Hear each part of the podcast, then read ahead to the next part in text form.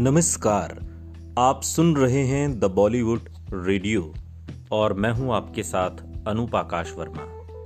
दोस्तों, ये किस्सा इमरान हाशमी और मल्लिका शेरावत का है। मर्डर के बाद इमरान हाशमी से क्यों बात नहीं करती थी मल्लिका शेरावत? मल्लिका शेरावत और इमरान हाशमी ने फ़िल्म मर्डर में साथ काम किया। साल 2004 में रिलीज़ हुई इस फ़िल्म ने खूब सुर्खियाँ बटोरी थी। दोनों के बीच फिल्माए गए बोल्ड सीन्स काफ़ी चर्चा में रहे।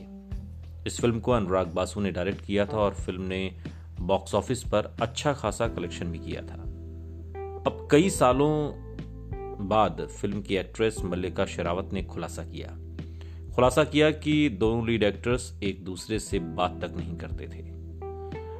मंदिरा बेदी के एक शो, द लव लाफ में मल्लिका ने बताया था कि बॉलीवुड में ऐसे बहुत सारे एक्टर हैं जो चाहते हैं कि उनके सेट पर पहुँचते ही एक्ट्रेस अपनी कुर्सी से खड़ी हो जाए। लेकिन मैं हरियाणवी जाट हूँ। ऐसा मैं बिल्कुल भी नहीं करती थी।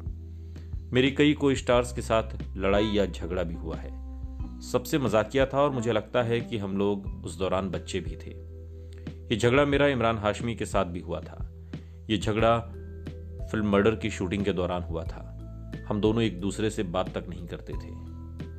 मल्लिका आगे बताती हैं कि हम दोनों में बहुत बचपना था। शायद ये सब फ़िल्म की शूटिंग खत्म होने के बाद हुआ था।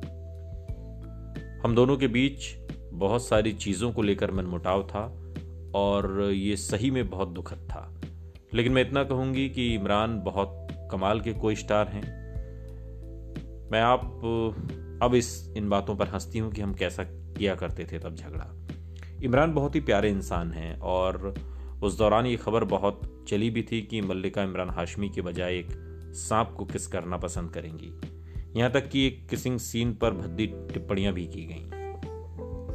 खैर वर्क फ्रंट की बात करें तो मल्लिका शेरावत बहुत जल्द फ़िल्म आर के में नज़र आएँगे और इस फ़िल्म को रजत कपूर डायरेक्ट कर रहे हैं। बहुत जल्द ये फ़िल्म भारतीय सिनेमाघरों में रिलीज़ होगी और इसके अलावा वो अंकिता चक्रवर्ती और ईशा गुप्ता स्टार फ़िल्म नकाब में नज़र आ चुकी हैं। और हाल ही में मल्लिका जब फोटोशूट के दौरान इंस्टाग्राम पर नज़र आती हैं तो लोगों का ध्यान अपनी ओर खींच लेती हैं। सुनते रहिए।